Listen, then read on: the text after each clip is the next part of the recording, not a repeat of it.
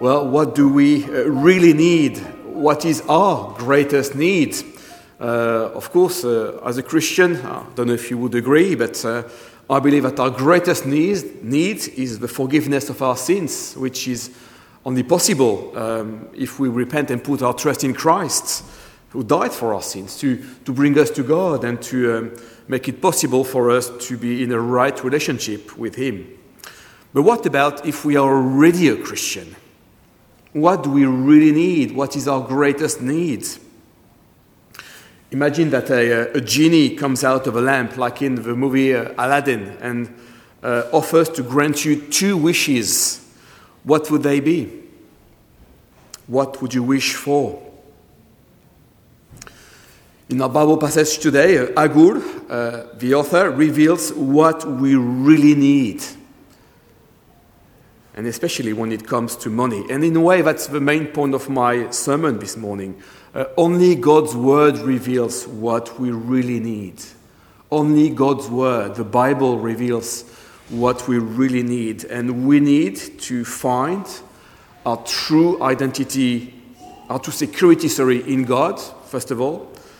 And secondly, we need to make our relationship with Him a priority, our true priority. So, first of all, if you've got the Bible with you, follow with me, please.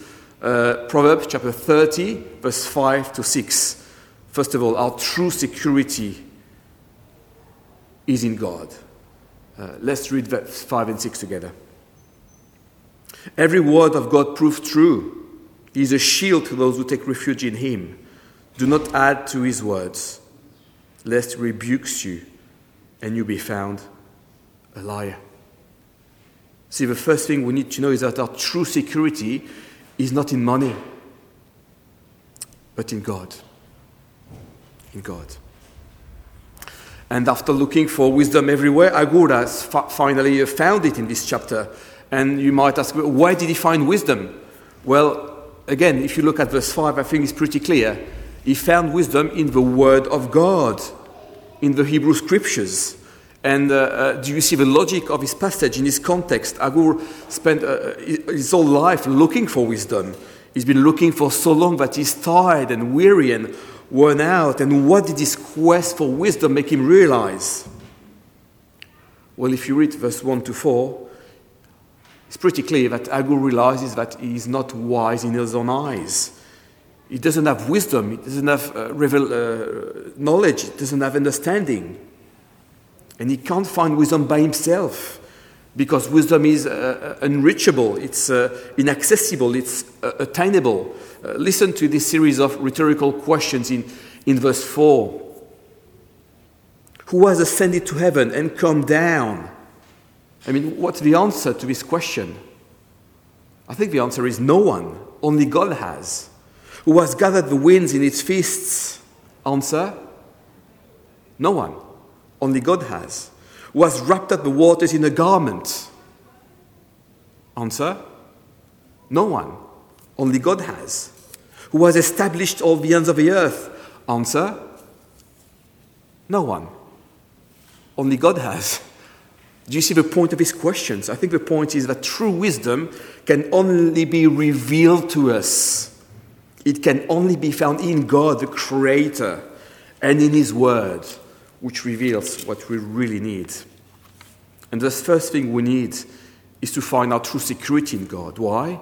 Well, again, look at verse 6 with me if you've got the Bible with you. Because God is a shield to those who take refuge in Him. And I guess in today's uh, Western culture and society, you might be tempted to think that your security is in the uh, amount of money you've got in your bank account. But when you think about it, uh, even if money can be a blessing, there are many things that money can't buy. Money can't buy your love, for instance. Uh, the Beatles wrote a song about it. Money can't buy you happiness. Uh, listen to what Benjamin Franklin said Money has never made man happy, nor will it. There is nothing in its nature to produce happiness. The more of it one has, the more one wants. Money can buy you medicine from Chemist's Warehouse, true, but it can't buy you health. if you've got an incurable disease. Money can't buy you true and faithful friends. Money can't buy you time. And finally, last but not least, money can't buy you forgiveness, redemption, salvation, adoption, and an eternal security with God. Only God can give us all these things. You see, an unconditional love that never fails and endures forever. The unspeakable joy of knowing that our sins are truly forgiven. The glorious prospect of, of living forever in a glorious body, in an imperishable body, in a new creation where cancer will be no more. A true and faithful friend who gave his life for us. You see, only God's word reveals what we really need. And the first thing we need is to find our true security in God. Why? Because he's a shield to those who take refuge in him. So, friends, let God's wisdom be sufficient and add nothing to it. I mean, don't try to find wisdom uh, or godly wisdom anywhere else because there is no other authority than God's word. I think that's the main point of verse 6, which echoes Deuteronomy chapter 4, verse 2. You shall not add to the word that I command you, says the Lord, nor take from it, that you may keep the commandment of the Lord your God that I command you. Our true security is in God.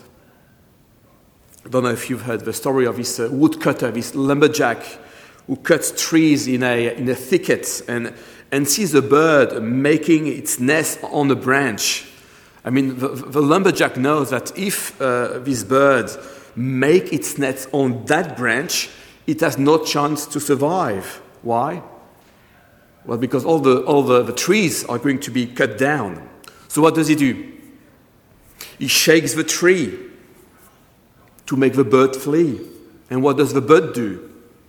Well, the bird flies away and takes refuge in another tree, on another branch.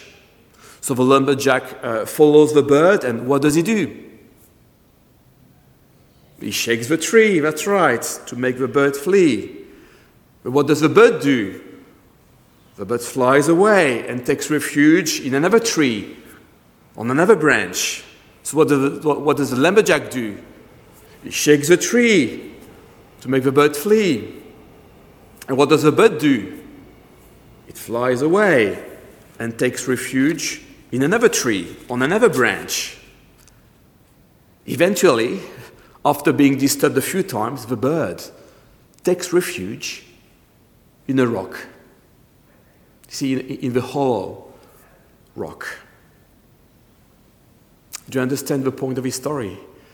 We live in a world where all the trees are being cut down, where all the things we built our life upon, uh, whether it is health or wealth, are falling apart and failing us one by one. The only safe place is in God Himself. Why? Because He's a rock. He's, he's, he's our rock. Our true security is in God. And if our true security is in Him, if God is the most important person in our life, it naturally entails, I would hope so, uh, that we will prioritize our relationship with Him and strive to honor Him, to, to glorify Him, which leads us to our, our second point. Only God's Word reveals what we really need. And the second thing we need is to make our relationship with God a priority, verse 7 to 9. And these verses are quite unique in the book of Proverbs. Do you know why? That's the only prayer in the whole book and what does Agur ask of God in his prayer? Well, since truth is what uh, characterizes the Word of God, remember, uh, the Word of God is true. Well, truth is what should characterize the man of God, you and I, if we are Christians. And I don't want to sound too legalistic or too moralistic about it, but if we say we believe in God, if we, if we call ourselves Christians, if we, if we bear the, the name of Christ, and if we have a, a relationship with the Lord, and if we really love Him, surely, surely we'll want to, to honor Him, to, to glorify Him. So, for example, if you, if you can't keep a promise in your life, just don't make a promise. Or if you've made a promise, whatever it is, well, do your best to keep it. Let the truth, let what is true characterize your behavior, your life, your attitude. That's what living in the, in the fear of the Lord should look like. Uh, you see, the fear of the Lord in the Bible has nothing to do with being afraid or scared of God. In the Bible, the fear of the Lord has something to do with revering God, revering Him. In 2001, uh, the movie Ali came out. Has anyone seen that movie with Will Smith? No, not many people. Well, um, in this movie, uh, Will Smith is Muhammad Ali, uh, who is probably one of the greatest boxers of all times. And uh, in a documentary about the movie, uh, Will Smith revealed that, uh, that he was really scared about meeting Ali in person. Do you know why? Well, what Will Smith feared the most was to disappoint Ali, one of his heroes, you see. So he worked relent- relentlessly for two years to, to do justice to Ali's life and, and talent. And one day, one day just before uh, uh, the movie was released, uh, someone asked Muhammad Ali if Will Smith had done a good job playing his role. So Will Smith was a bit nervous. What was Muhammad Ali going to say about him playing his role? And Muhammad Ali looked at Will Smith and he said, Yeah, he did a good job. He did a good job. In the same way, just like uh, Will Smith revered uh, Muhammad Ali, do, do we revere God? Do we have such a respect for him that we just don't want to disappoint him? In the way we speak, but also in the way we spend our money. Our money. I mean, have we already prayed Agur's prayer, which is very countercultural, isn't it? Give me neither poverty nor riches. I mean, why wouldn't you want to be rich? Well, the Bible tells us because the love of money, not money in itself, but the love of money is the root of all kinds of evil and can make us wander from the faith. Now, how does that work? How can uh, the love of money make us wander from the faith, from God in a way? Well, I think the answer is in the final verse of our passage. And if you've got the Bible with you, uh, look at verse 9 with me. Give me neither poverty nor riches. Feed me with the food that is needful for me, lest I be full and deny you and say, Who is the Lord? Who is the Lord? Can you see the danger of money? Money has the power to lead us away from God. Money has the power to make us forget about God. Money has the power to make us think that we have everything we need and that therefore we don't need God. Do, do you get it? But can you also see the danger of poverty? Poverty has the power to make us profane or disgrace the name of the Lord if we steal, for instance. So, how should we live knowing uh, that what we really need is to find our true security in God and to make our relationship with Him a priority? Well, that's my last and final point this morning. Be content with what you have. Be content with what you have. And in a way, isn't that what we pray when we pray the Lord's Prayer? Our Father in heaven, give us today, today, our daily bread, what, what we need for today. I truly believe that contentment is one of the secrets of, of happiness. I mean, listen to what Paul says to, to Timothy in 1 Timothy 6. But godliness with contentment is great gain. For we brought nothing into the world, and we cannot take anything out of the world. But if we have food and clothing, with this we will be content. Hebrews chapter 13, verse 5 Keep your life free from the love of money, and be content with what you have. For he has said, God said, I will never leave you nor forsake you. But Lord will look after you.